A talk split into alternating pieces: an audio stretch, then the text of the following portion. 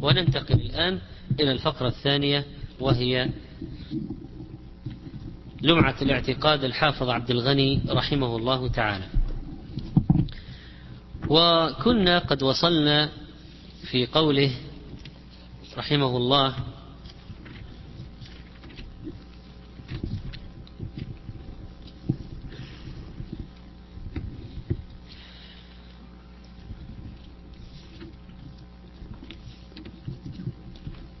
وكل ما جاء في القرآن أو صح عن المصطفى عليه السلام من صفات الرحمن وجب الإيمان به وتلقيه بالتسليم والقبول وترك التعرض له بالرد والتأويل والتشبيه والتمثيل وما أشكل من ذلك وجب إثباته لفظا وترك التعرض لمعناه. قلنا هذه العبارة مشكلة وأن عليها ملاحظة ومؤاخذة على المصنف رحمه الله. وإن كان هو لا يعتقد بمدلولها كما دل عليه قوله في أماكن أخرى مثل عبارة ستأتي للمصنف لابن قدامة نفسه في هذه العقيدة لمعة الاعتقاد ولا نتأوله بتأويل يخالف ظاهره ولا نتأوله بتأويل يخالف ظاهره. على كل حال قلنا كل يؤخذ من كلامه ويترك سوى المعصوم صلى الله عليه وسلم. وإذا كان للعالم كلام مشكل واستطعنا حمله على ما يوافق منهجه في أماكن أخرى عملنا بذلك. عملنا بذلك. قوله ونرد علمه إلى قائله. علم المعنى أو علم الكيفية؟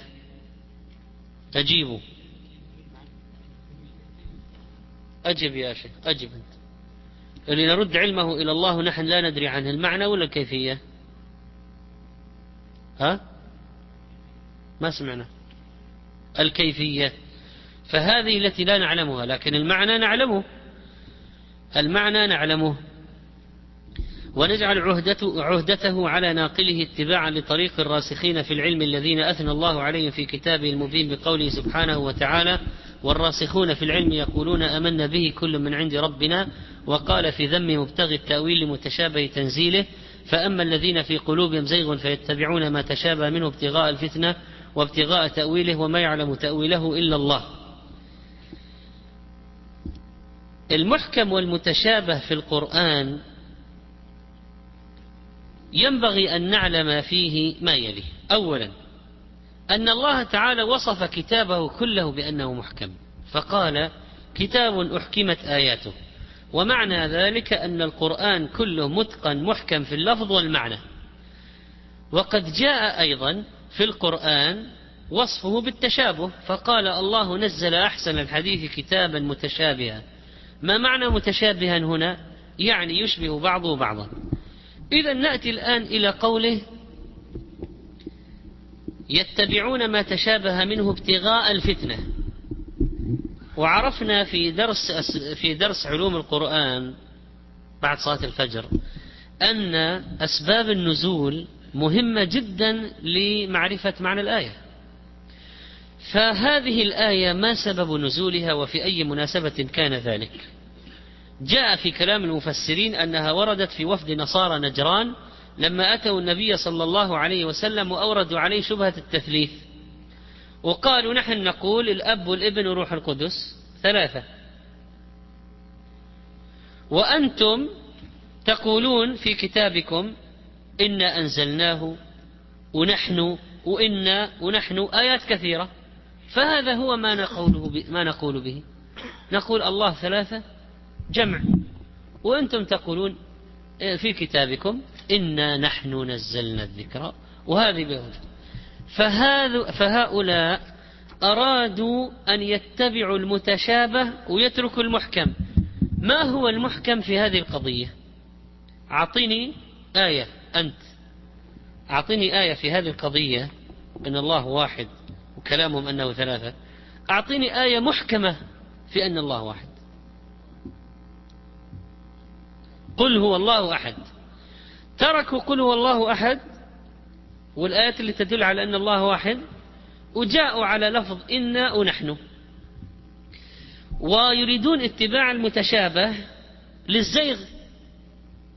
وابتغاء الفتنة والتلبيس على المسلمين وابتغاء تأويله بالباطل.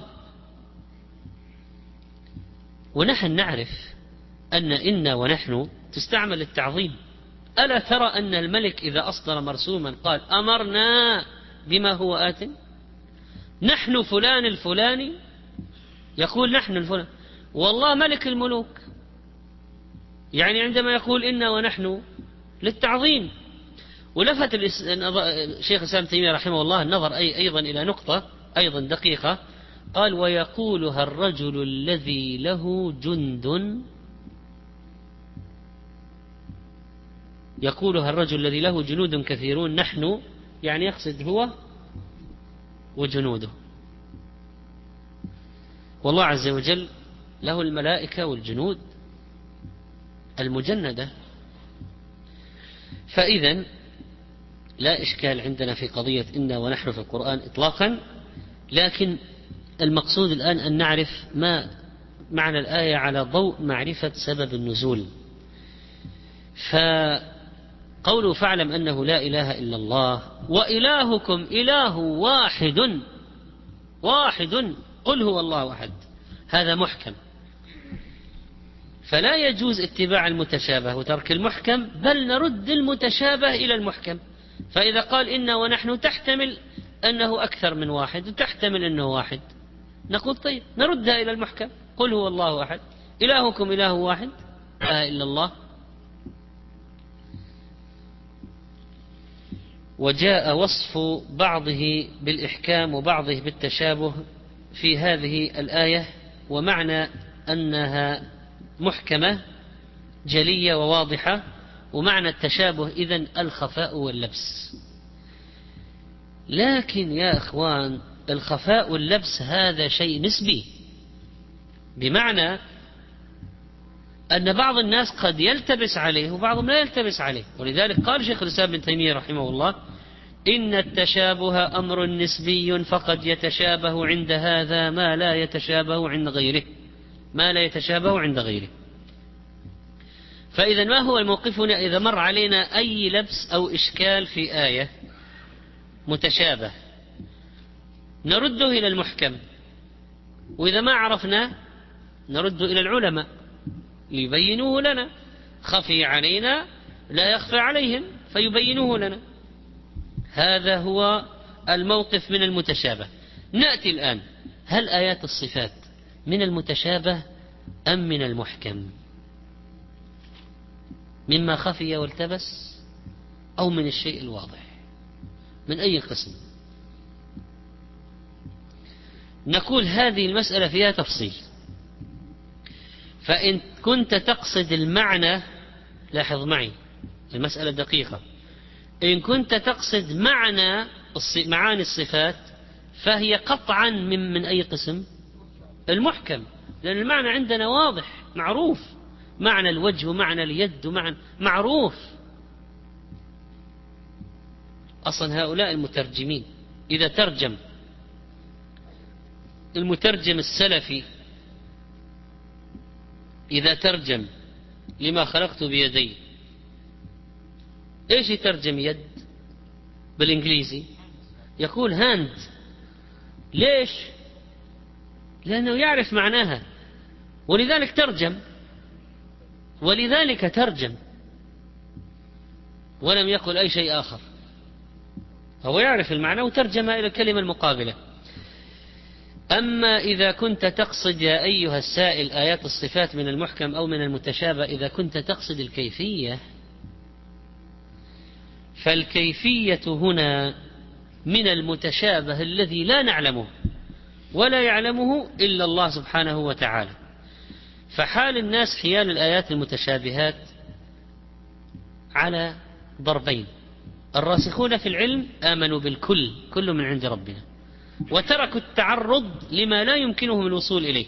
وأما أهل الزيغ فيتبعون المتشابه دون المحكم ابتغاء الفتنة لصد الناس عن الدين وابتغاء تأويله أي معرفة حقيقة الحقيقة والكيفية مثلا وهذا غير ممكن وكذلك للتحريف.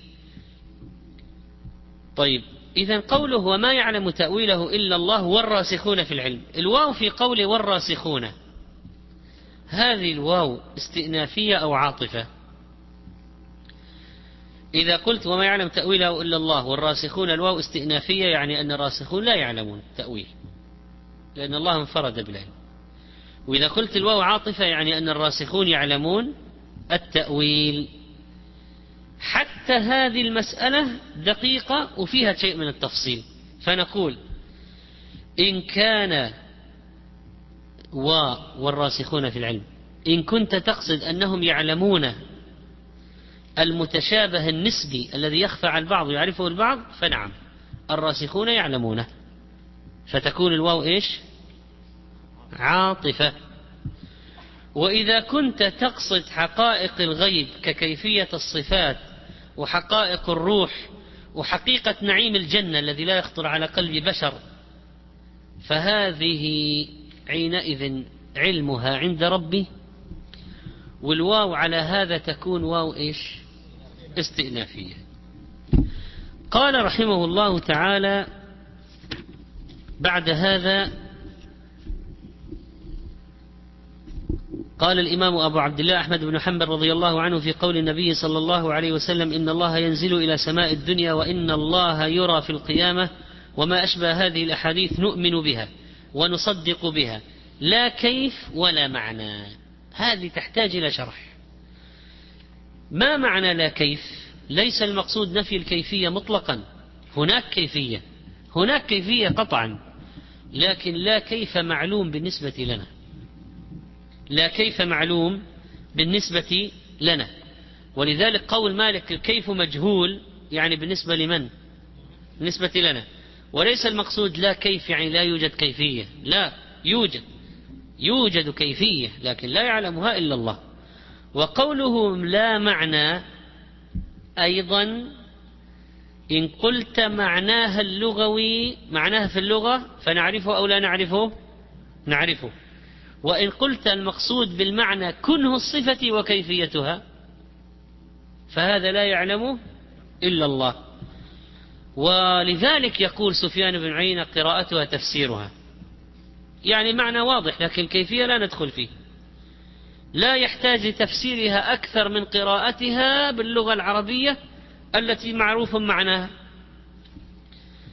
والقرآن أنزل لفهم آياته ومعرفة معانيه وليست أسماء الله ولا صفاته طلاسم أبدا.